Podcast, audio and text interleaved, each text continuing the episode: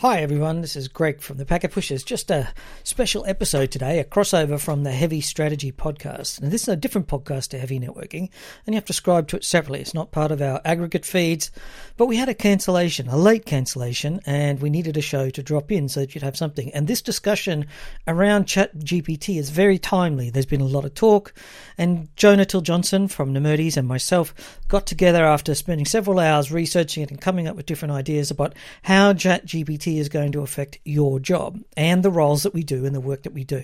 If you enjoy this type of discussion, Heavy Strategy is in this format. It's a separate feed. Go and search in your podcatcher for Heavy Strategy and subscribe. Thanks very much for being part of the Packet Pushers. We really appreciate you being here. See you soon. Welcome to Heavy Strategies, where we much prefer unanswered questions to unquestioned answers because the world is a lot more fun with unanswered questions. Greg and I today are going to be talking about one of your favorite topics, AI.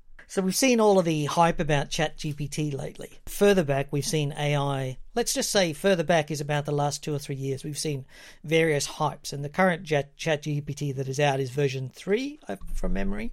And I think 3.5 is coming out, but yeah, yeah. So you know, functionally, it's been around for a while, but it hasn't really managed to capture the zeitgeist quite like ChatGPT 3 has, which is people can go to ChatGPT, type stuff in, and they get what is a surprising answer, or at least the human perception of a surprising answer. So the prognosticators and the analysts and the pundits have all come out of the woodwork making all sorts of promises, some bloviated and, and just hysterical, and some much more reasoned and pessimistic. And I thought what we would do is try and take on the questions and point to trends and, and what we are seeing, see what we can bring to light that might be as helpful to the people that, that are listening. With with that, I think I, I entitled this idea for enterprise technologists: Is Chat GPT coming for your job? Let me just and give you an answer. Cut... The answer is yes. Yes, I was going to say to cut to the chase. Oh yes, yes, but yeah, but yeah. right. So Yes, all those parts of your job that are mundane and involve cutting and pasting from A to B just got shot. Now, that has some downsides, which I'll let Greg articulate because he actually came up with some of them. If ChatGPT is coming for your job, automation was already coming for it. And it's not exactly. going to happen today or in two years' time. But in five to 10 years, I think these types of AI, and I'll explain how vendor specific AI in technology terms, which is where we're focused, can and probably will come for you over time. But let's start off with a bit of a, a concept of a, a, bit of an introduction to how ChatGPT works, because having a, a loose interpretation of this is very important to understanding what the technology can do to you. And I'm going to refer heavily here to a uh, a long, very long, 90 minute reading post from Stephen Wolfram, who is the founder of Wolfram, uh, which is a computational scientist. He's very famous for being incredibly smart, but also a very good educator. And I would strongly recommend you go out there and read this because it's very technical, very in depth. And a lot of my understanding of ChatGPT comes from this article as well as a, a, wide range of other sources, which I've tried to capture here.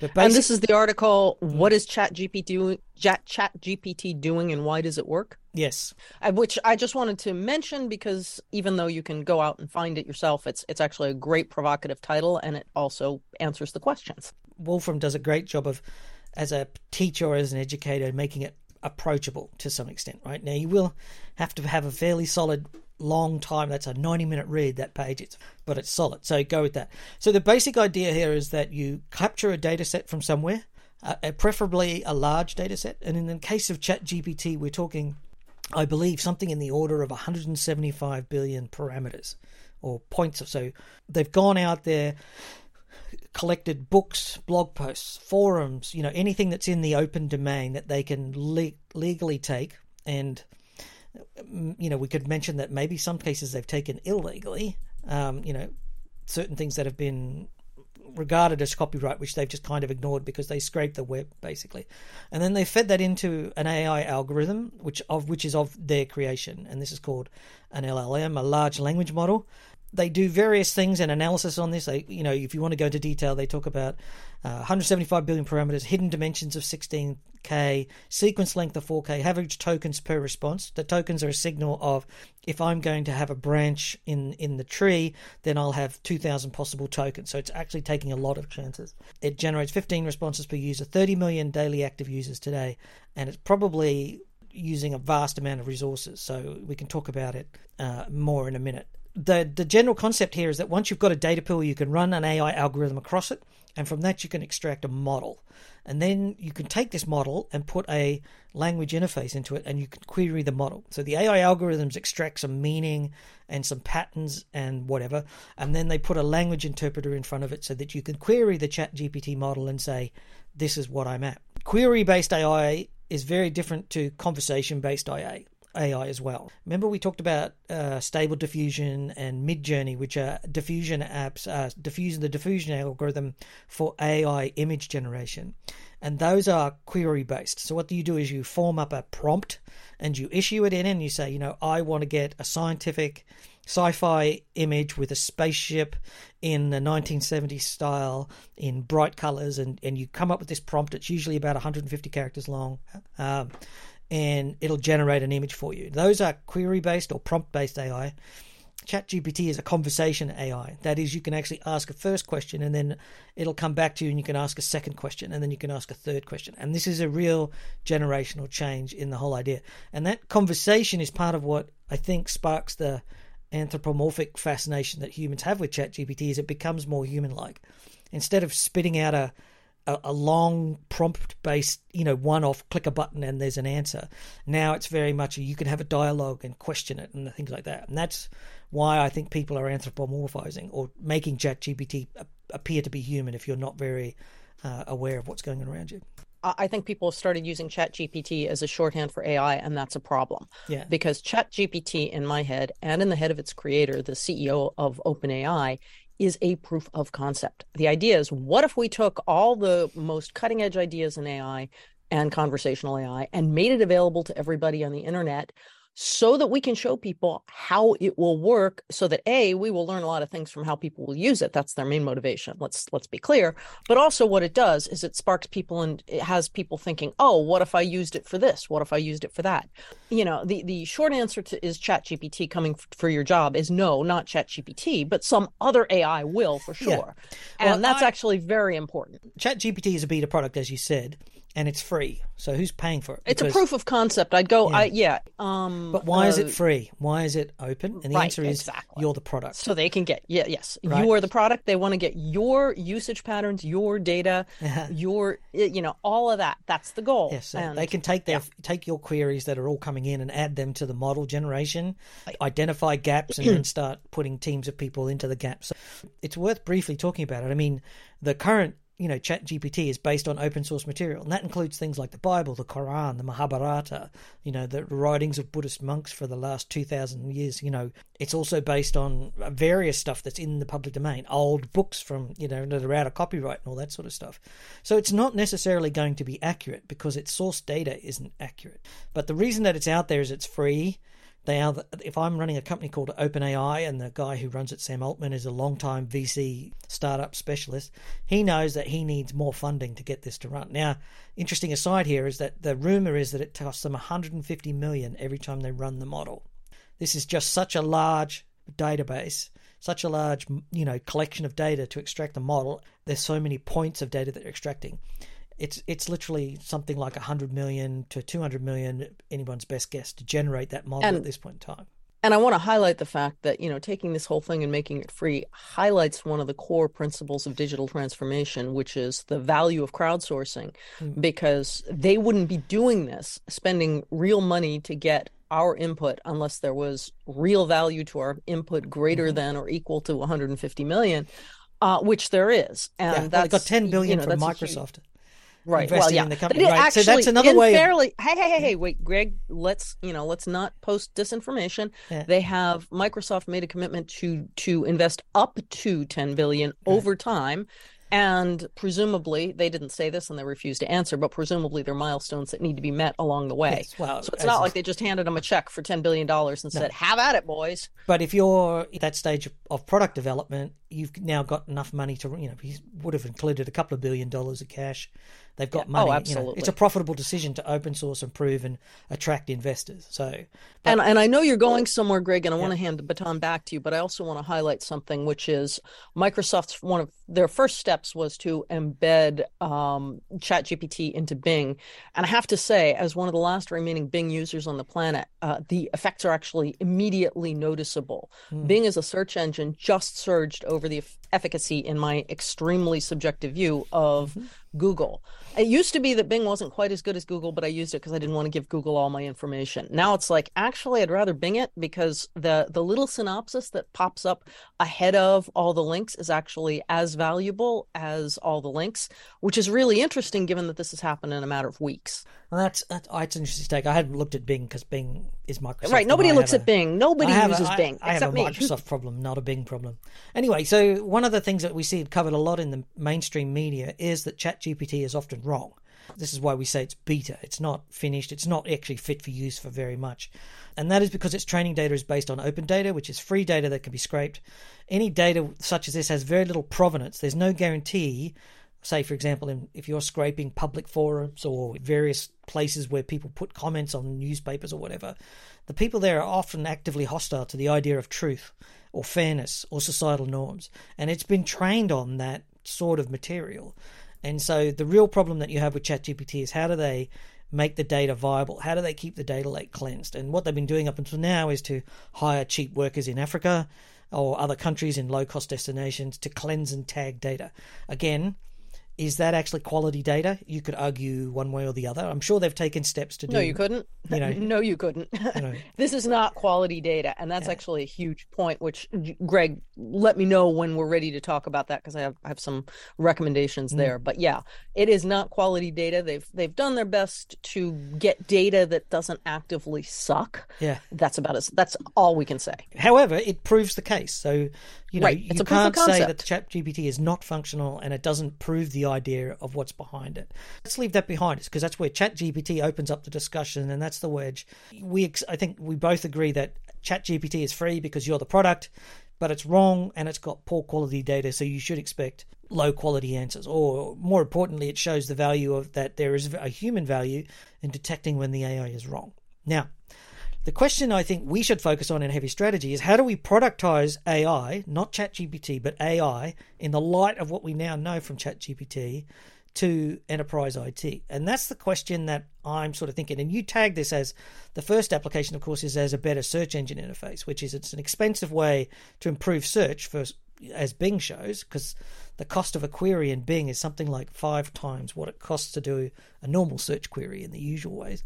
But it but yes it is better uh and and you know one of the uh, what you go on to to raise is you know if you're an IT if you're an enterprise technologist you can look at your job and say how much of what I do involves either um, searching for information or answering people who are searching for information. So let's say your help desk. You know, you could potentially offload an enormous amount of what help desk is because essentially you you and your team may have spent uh, untold staff hours trying to build out um, Yeah. help documentation that is intuitive, and the users are like, I can't figure out how to answer my question. Yeah. Guess what? AI is going to help with that. I don't know how to ask the right question to get an answer. Exactly. That's where AI becomes incredibly valuable because it can really just collapse that lack of understanding and get you the information you need in the space of a query or two. Because I was thinking in terms of, uh, say, like in an Apple application, and you click on Help, and you say, "I want to." Right. You've got to know what terms to search for to find the relevant. If you want to create a footnote in my in Apple Pages, you need That's to know it's a great, footnote. but, you know. right? you know, how do you explain the concept of a footnote if you don't know what a footnote is? As soon as you type the word footnote, it'll tell you this is the menu, and away you go. Right, right. So, exactly. so I think the first obvious application in corporate IT or in business is you're going to see AI training on vendor manuals and resources and internal documentation and product documentation, plus a whole range of public information and educational material.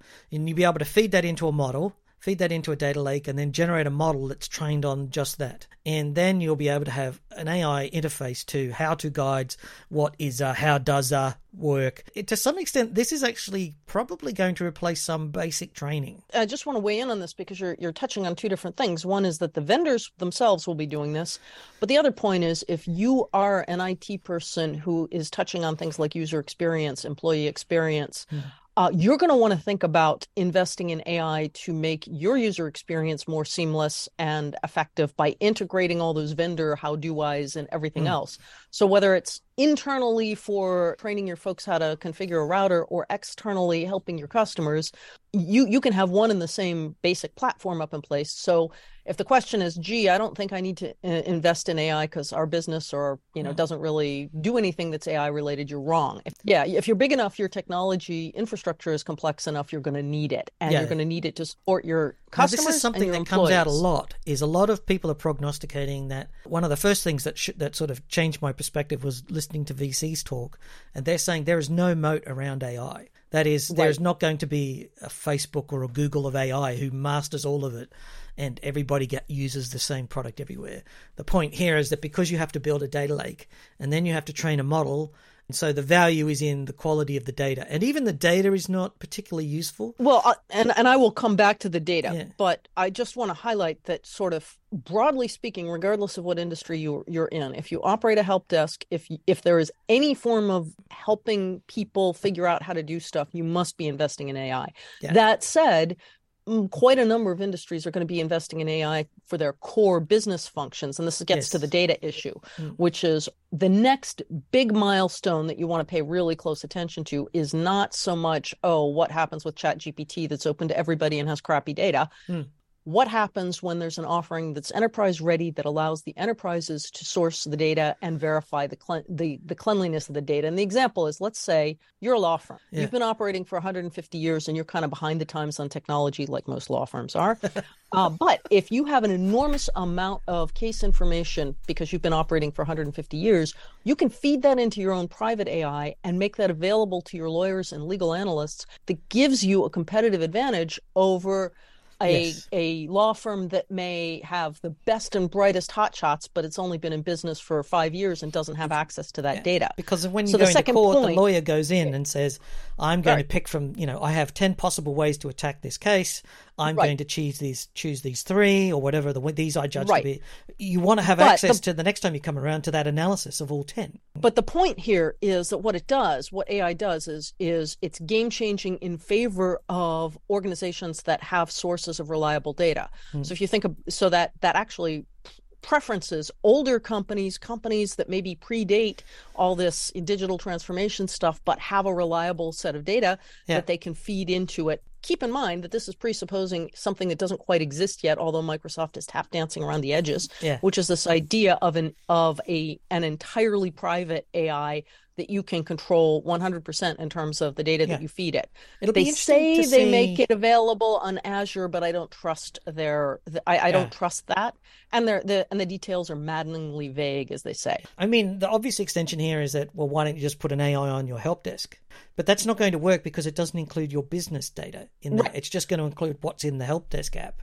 This is why right. corporate companies are going to have their own AI because you need to be bringing in all of your quality assurance documentation as training material you're going to need to bring in all of your customer correspondence. You're going to need to bring in your accounting data so that you can you know understand patterns in buying from customers so that you can come in.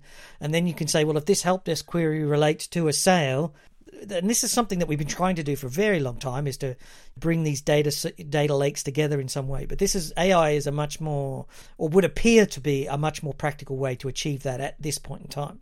But and also those models are very cheap to train. So when you're doing tech support AIs or corporate support AIs they're only limited amounts of data. You're talking 20 million 50 million data points. You're not talking 175 billion. And so you're talking like 250,000 500,000 to generate the model and the ROI is really there. And then of course because your accuracy is high, then you're probably you know the data is valid because it's all inside the company, your risk of failure is going low. Every company will do build their own AI at some level over time, and will. If you've been listening to us throw words at you because we're so excited, I think there's a, a handful of takeaways from the, the discussion thus far. You know, one is that there are at least two use cases for AI in in every organization. One is internal for the help desk, and the other one is as part of whatever your core business is. Yeah. That's thing one. Thing two is that it's what Greg just said. It's not a simplistic uh, case of go buy an AI, flip the switch, and turn it on. You really have to do some heavy lifting thinking about what data sources are getting fed in and how, keeping in mind, particularly for the aspect of AI that is core to the business, that that can become your competitive differentiator. So you want to yeah. you want to balance the broad scope of getting new and interesting and innovative data but you want to make sure that it's actually super valid. So there's okay. the you know to in shorthand there's the help desk ai and there's the legal firm ai and they're two different use cases but they're both important. Now that is a support ai function as i see it. The next one that i see is a, an operational ai and let me try and explain this.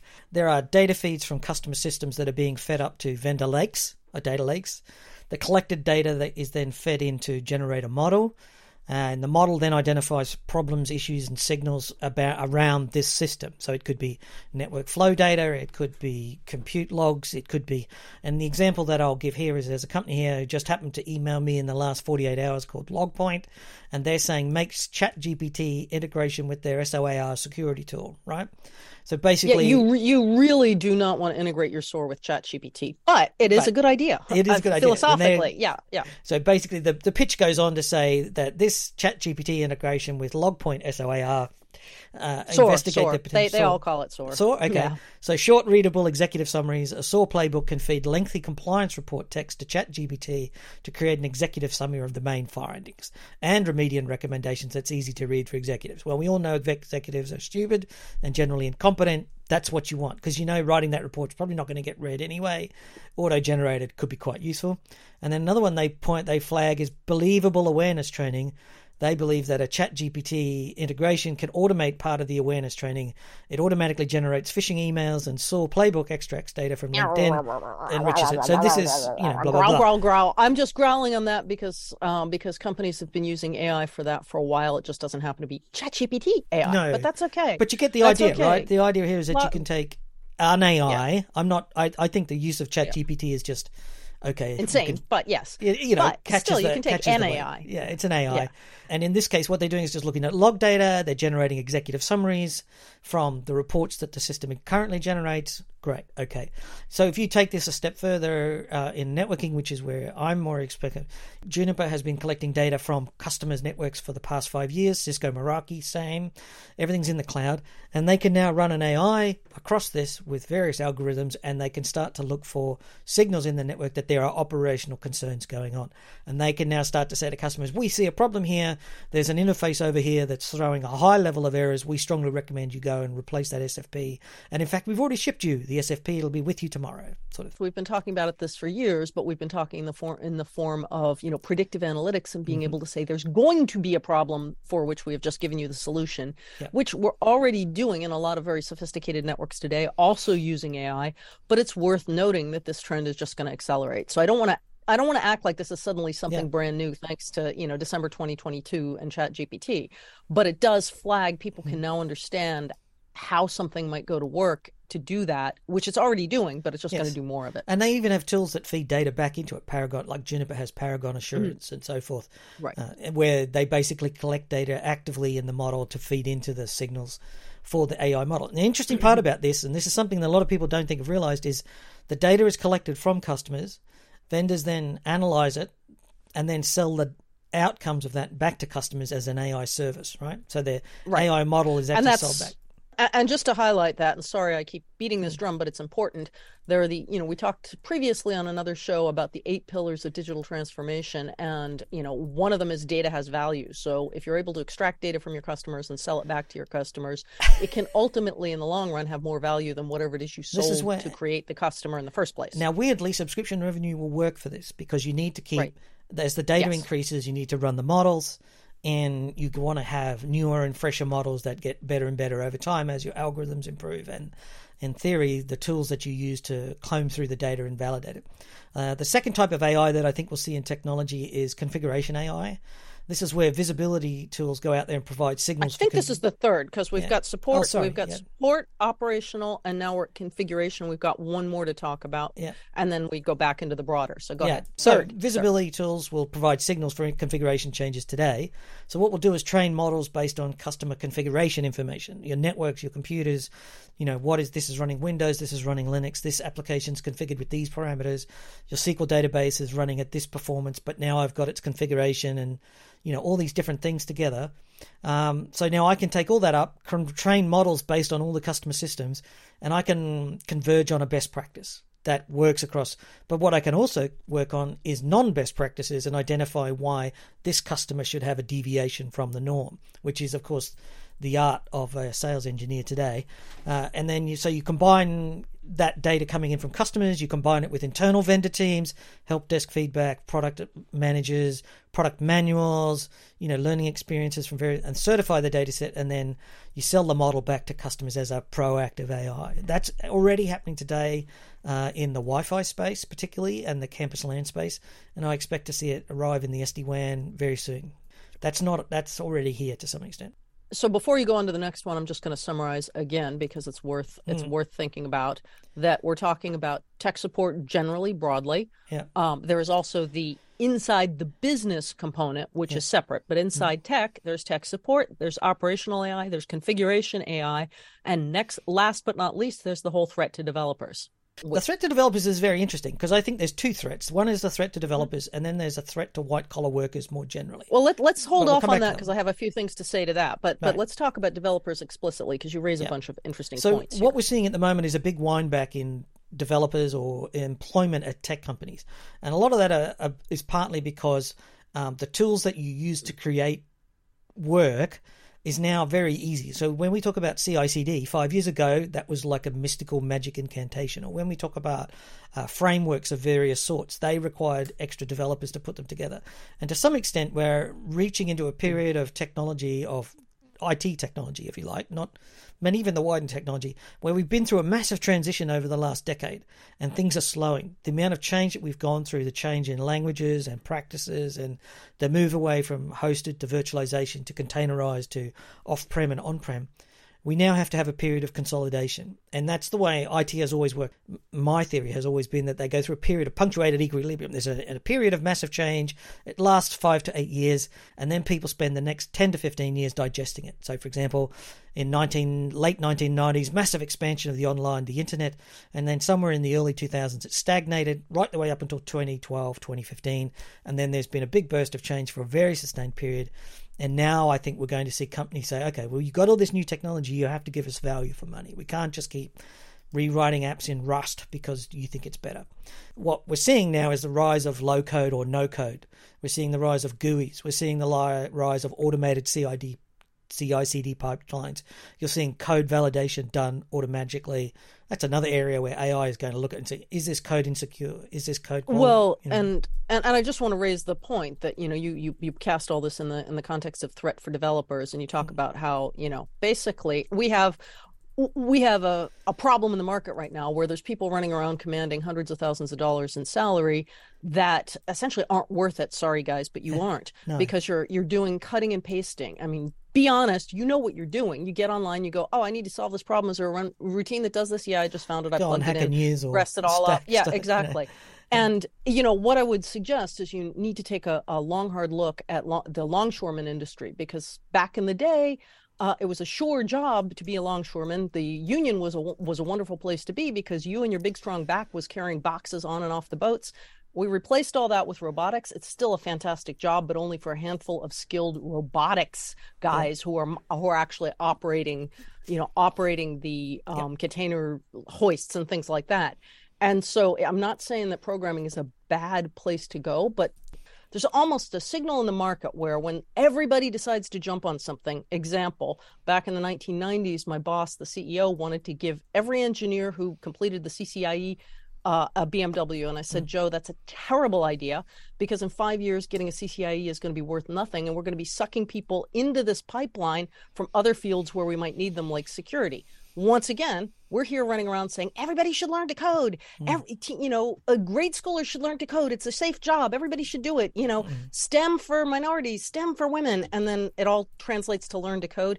Here's a hint: don't learn to code. It's a bad idea unless you really love computer science. Yeah, well, case, I think the point here is that if you're going to use an AI and be able to write intelligent queries and interact with it, knowing how to code will be valuable.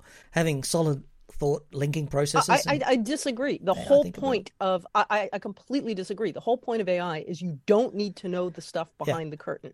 Uh, so well, and eventually that will writing be true. standard code, yeah. if you're just yeah, eventually yeah. in like three years, if you're just no, writing standard no, code, yeah, yeah, yeah. Nah, nah, no, this is this is not. No, yeah. this they're already using Chat GPT, which is crappy, to generate Hmm. equally crappy code, but guess what? Most code is crappy. Yeah, we have true, an army of mediocre programmers out there. Don't be one of them. Yeah. If you want to be somebody who is a world class computer scientist, that's a whole different story. Then you have to mm. know, you know, as I was talking to Greg earlier, what's the difference between NP complete and NP hard, yeah. right? And what's the theoretical, what's these? the mathematics yes. that you can use to generate, you know, exactly. and selecting the most that, efficient algorithm sure. because of the math. Exactly. I want but, to come to that in a minute because there's actually an interesting discussion to be had there. Okay, go ahead. So I just wanted to go back to developers. Like at the end of the day, developers is writing code is an infinitely fractal activity. You've got to balance the business activity with changing requirements. You've got ever varying frameworks. You've got ever more IDEs, CI CD pipelines, and there's competition and so forth. It's expensive in any, every dimension. It's just intractable to solve. This is what we're finding is a lot of these companies are saying, like, why have I got this many developers and what are they doing? I don't understand what they're doing. And as we saw in an Twitter. interesting use cases like at Twitter, uh, where they I knew the, where you were going on that one. you know, they cut the business in half and then even further down, and the product has suffered, but not catastrophically so, which is an interesting lesson to learn. I wouldn't want to work there still, but I and I wouldn't want to work in that you know, in that environment. Well, and that's and that's that's really where Elon Musk was going. I, I fault him on lots of fronts, but where he was going with this is show me what code you've written that has value. And the underlying hypothesis is at least half of you aren't generating code with value. Yeah. Now, side note, I think the value of the code is bullshit. Excuse me, in mm. the hmm. concept of Twitter. Uh, and he should have been asking the question, how are we selling eyeballs to advertisers? Because that's how we make money. Yeah. Uh, but he's not really that smart, so he just went for the basic, the yeah. low hanging fruit of I'm very confident that half, at least half my so called coders aren't really writing meaningful code.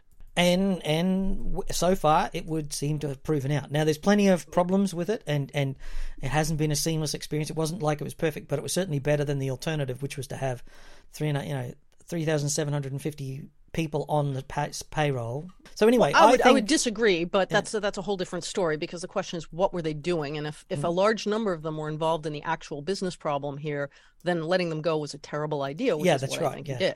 I think at the end of the day, the discussions that I'm seeing in certain conf- things is that you can replace developers with platform skills at some point. There are low code, no code tools that you don't need a custom developer for, where, you know, and we're seeing this emerge in the industry today. There's all manner, like VMware is a low code platform to just orchestrate hypervisors or to hi- orchestrate some you storage. should not. Yes, this Yeah. this is not. You would not go and write that app yourself. You would absolutely use the low code, no code platform to do that. Yeah. And Greg, I have to keep thinking. Eh, you know, I, I keep converting everything in my life to music. There's a really wonderful Jonathan Coulton song called "Code Monkey," which most of you are probably familiar with. Contains the line, "Maybe manager want to write goddamn login script himself." Uh, and every time I listen to the song, I still keep thinking, why were you writing a login script, Jonathan Coulton? That is like the most useless use of programming time. and so, the so if that's what you're doing, guess what? Hmm. Uh, AI just took that over for you. Yes.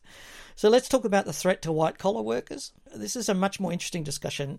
There are a lot of parallels to when factories came along in the early 1900s and the impact on blue collar workers. And we're actually seeing the same thing play out in white collar workers. And I think it's absolutely, there will be a difference, a change. It's not if, it's a question of when and where. Of course, like any change, there are parts that aren't changed, jobs that aren't changed, and some that are. But I think most people can agree that there's many white collar work activities that could be replaced with automation. However, the skills like that to do programming or scripting are not widely distributed, and there's little demand in most people's jobs to actually do them or learn them. You don't see people saying, I'm going to learn how to do Microsoft Excel scripting as a widespread skill. It's usually just a few Excel power users that go out and learn how to really make Excel do stuff. Like, consider there are people out there who can use Excel to do an extract data from a back end and then transform it and then load it into a spreadsheet and then do a report generation. You don't need a developer for that. You just need somebody who's got some modest white collar skills to be able to do that.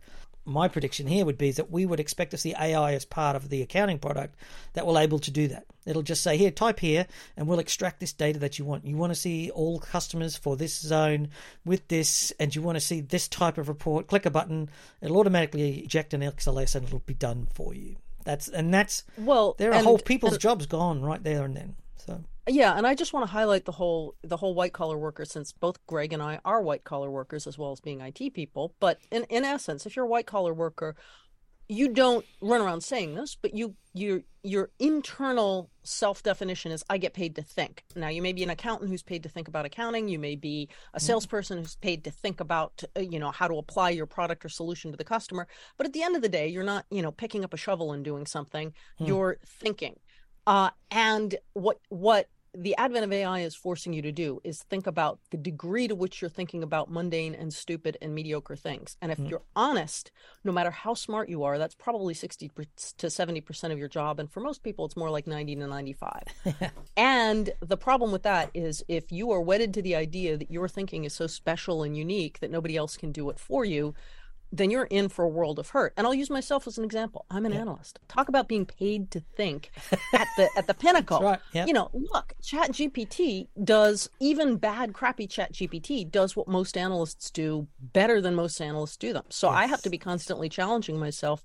Am I adding any meaningful value here or not? And if I'm not, I've got to just don't fight automation, give it up, go find another place yes, or wait for the disruption to, come and take yeah, you out. Which yeah. brings which brings me to the point where are we going to see value continued? And my Mm-hmm. answer for several, you know, for over a decade has been curation and deploying an aesthetic and human sense. And Yeah. even with AI, curation is huge. Curation as a job, which is looking at things, curation in a nutshell is looking at things and going, this matters, this doesn't. Or at another level, this matters for this reason, this doesn't for this Yes, other right. reason. Data AI for data's sake doesn't actually yeah. help you with the result. A- and AI will eventually start climbing up that curation that curation hierarchy so to speak but right now it's not that good even the AI generated art you know generally you can look at it and say nah it's good it's not great Yeah. and so what we're going to see is a generation of people who are highly skilled at curation. You know you think about the the general function of knowledge workers is either to create or to edit.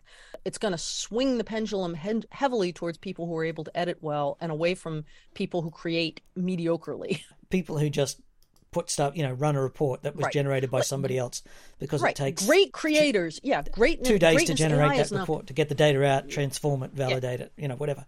AI is not going to take over No. is is not going to take over great thinking but it will take over the vast majority of mediocre thinking. So my concern here is there's a skills gap that's going to because you're talking about a high value expert skill and usually that's one that's trained in the field on knowledge right and experience and doing stuff. If you hollow out the entry level and the mid career skills like this where do the people emerge from I'm going to push back on you because Mm-hmm. we've so violently agreed on everything that I've really been just just playing color commentary and Mm. syn- in synopsizing what you've been saying to this point. yeah I- I'm going to argue though, if you think about switching to curation, people can actually learn about a subject by curating that subject and they don't necessarily need to know all the back end that went into it as a case in point you know no programmer really understands chip design because uh, some somebody some chip designer figured that out i don't Yeah. actually need to know how the electrons or the quanta are shifting it Yeah. doesn't matter i just need to know how to use it and i think curation is going to be a very different career path than learning to do it the nuts and bolts way. You know, it's it's kind of like going back to my longshoreman example. It doesn't really help learning to pick up heavy chairs and chairs and furniture is not super helpful in learning how to operate a crane that lifts up, you know, containers. They're just two different sets of skills. But I do wonder how we get skills, you know, advanced cognition, advanced experience, and and knowing that this this data is not right or wrong. Um, it's something we already face in infrastructure technology. As people have moved out of infrastructure technology, it's much harder for people to jump the gap from help desk roles to senior roles because there's that. You know, we used to have a lot of people. It used to be a bell curve, and the people in the middle were all doing the work. that bell curve now is very flat. It's much less people to pick on there's a much smaller pool to pick from to get the best sort of thing. So I do I do think there's an issue there that we haven't really thought of. I think I think it definitely changes the career path. I don't think you know, and I think it's worth. You raised a good issue. I just don't think it's quite as insoluble as you imply. Yeah, I, I suspect just, it will get solved because it has to it's really the difference between computer engineering and computer science. Back in the day when I studied it, you actually had to know how transistors work before they let you study computer science. These mm. days, it's irrelevant, and and yeah. as it should be. Some let's wrap up with some conclusions. First of all, I think the obvious conclusion is AI is here to stay. Its ability to capture the mainstream or to capture people's attention via ChatGPT. Up until now, we've been able to sort of ignore it and treat it like a feature, not a product. We've seen technology vendors say, we've got AI, and we're sort of going like, yeah, yeah, sure, sure, sure. No, it's coming, but it's not. I think the whole chat GPT thing has really brought it to the forefront. Would you agree? Yeah, I, I think the first conclusion is chat GPT in, is indicates that AI is here. It's here to stay, and it's not here to use, right? You're not going to right. run out and deploy this and now, but this the effectively the it's now a matter of time until we see these tools used inside of companies. We're only interested in the corporate sense here. Um, I still do have a lot of concerns about the morals and ethics and values that go into the AI, mm. and now this includes business as well, because we talk we see a lot of businesses adopting uh, ESG, environmental and sustainability goals. I think that your AI is going to have to be trained along the same lines as those ethics. If you want to if your AI suddenly just starts spitting out criminal suggestions, uh, that would be bad. Um, and I'll, I'll, just highlight that the buzzword for this is digital ethics, and mm. my cutting edge clients have been talking about it for at least five years. Mm. The question is, you as an organization need a a, a very critical sit down to talk about what your ethics are and how that's going to apply in a world with AI. So most people take digital ethics and go, "Oh, well, what does that mean about customer privacy?" Well, that's a tiny little subset of digital ethics. yeah. The bigger question is how do we codify uh, in our own brains what we are allowed to do and not allowed to do as an organization, yeah. and then the next step is how do we use that to train and curate our AIs. I'm really interested to hear what happens to insurance because insurance is based on existing data. So the actuaries sit down and say, well, in a in this number of tool set, you know, this set of data, we can see this is the risk. So we need to get this much money out of a pool to ensure this risk yep. and make a reason. No no surprise the uh, the the person who first mentioned digital ethics to me was a CISO at an insurance company, and this was years ago. Yeah, they know very well because the basically what Greg's getting at is mm. today, you know, we all have some probabilistic chance of getting cancer tomorrow they're going to be able to walk up to me and go Johna you will get cancer at age you know 72 and a half so your insurance policy just tripled. Yeah, right and that's like that. and that's the kind of thing where it's like are they allowed to do that? Should they be allowed to do that? Does the mm-hmm. entire business model take a nosedive? Yes that's right. So there are questions here and and the theosophical question that i posted myself here is do you want an ai trained on the bible the quran and the mahabharata for psychological or personal evaluation? Do you really want to be evaluated according to an AI uh, that's trained on those. I, actually, I, I, actually wouldn't mind that as long as you have the guardrails uh, in, in place. In other mm-hmm. words, if it's the only source of of information and it's presented as the oracle on the hill, then no. Mm. But if somebody comes back and says, you sit down and say, "Oh my gosh, I'm feeling suicidal. Talk to me about why I should live," and it comes back and says, "Well, according to the Quran, here's a thought." You know what? There's no there's no understanding what's going to capture the human information as long no. as it's properly sourced and not positioned as this is the answer hey maybe what a therapist would say would help but maybe knowing that the ancients thought about it and had some solutions too you know i mean how often do we quote there's no answer know, to this it's literally a, like it's a meta question you know do you yep. want to include religious text in a psychosocial evaluation program? I, I, I, don't have an answer. It's not my area of expertise, but it's a question to ask. That and there's uh, well, you you can you can answer it with with uh, preferences as I did here, hmm. um, but but you know I think I think it's actually important as long as you source and position the findings in the right context. And this gets hmm. back to the whole point that you were making earlier, hmm. Greg, which is really about what is the context in which the data is being ingested? In what context is it being presented as true or valid data? And that's going to be an ongoing challenge for yeah. decades.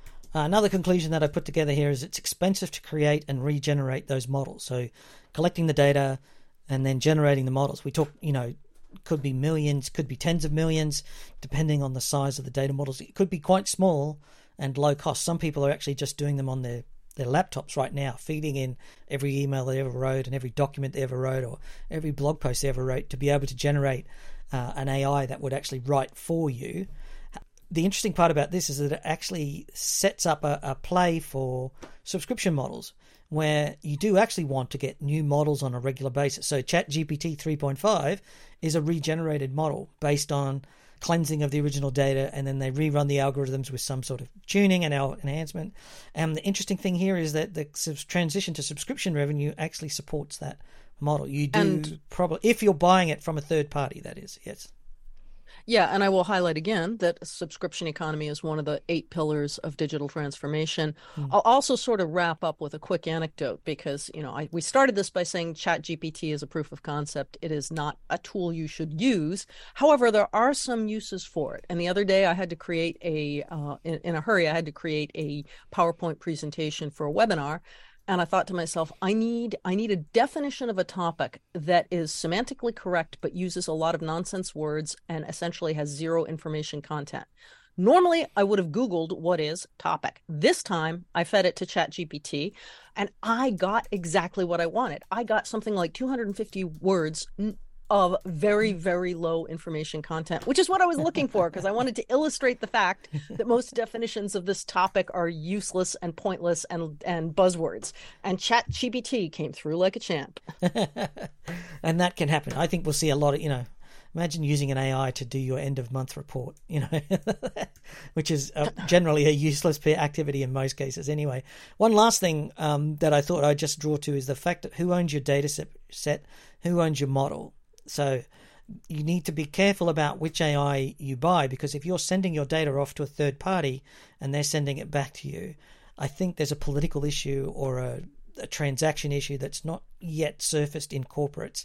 So if you know suddenly all of your accounting data is off outside and they're selling it back to you, is it your data? Is it their data? Is the model? I think there's a conflict that's going to happen there at some point that I and I think that's understand. that's part part of the digital ethics and part of the bigger issue, which is if yep. you've been listening to us all along, um, you got a little tutorial on AI, which is good. Uh, and ChatGPT's role within AI. But the biggest thing to come away with is this notion that it's all about the data, that it's all about whether the data can be verified, trusted, in what context it can be trusted, who owns it, how it's protected, how the conclusions that are drawn from the data is are handled. But at the end of the day, it's all about the data. Yeah. So you really want to be thinking about your data sources mm-hmm. and what you do and don't include, who owns it, how you protect it, all that stuff. If you're thinking about AI at all, that's the the corollary. Yeah, and that I think is probably just a first take. I, I, suspect we'll be talking about this more in the future. There's so many questions that we can't answer because it's just too early in the cycle. But I wanted to, in this, at least with this, when you brought up the topic, I thought there's just a few things that are obvious to me at this point in time that I think we can draw solid, solid questions and say, I don't think we have all the answers, but we can have a stab at what are the issues. So unanswered questions. Exactly. You know, questioned exactly. we don't have unquestioned questions. Exactly. and and by not by not addressing uh, by not addressing AI, we would have been having some implicit uh, unquestioned answers, and that's not a good thing. So we'd no. rather raise the questions. On that note, thanks so much for listening to Heavy Strategy. Thanks very much to Johna for coming on today. If you want to hear more from her, head on over to community.nemertes.com. That's N E M E R T E S.com. That's where Johna works. She's got her social community. If you just click on that link and ask to be a member, she'll sign you up straight away and get you in on the community that they're building there. And I'm Greg Ferro. You can find me on Twitter as at Ethereal Mind. Uh, if you've got any feedback for us, uh, head on over to packetpushers.net slash FU. There's a form there where you can just fill it out. It can be anonymous. We don't want to know who you are. We don't want to capture your personal details. Just tell us, uh, positive or negative, and uh, if there's anything that we've said that's wrong or you want to argue with, we will immediately carry it over to the next show so that we can make sure that we're providing solid information and including other people's points of view.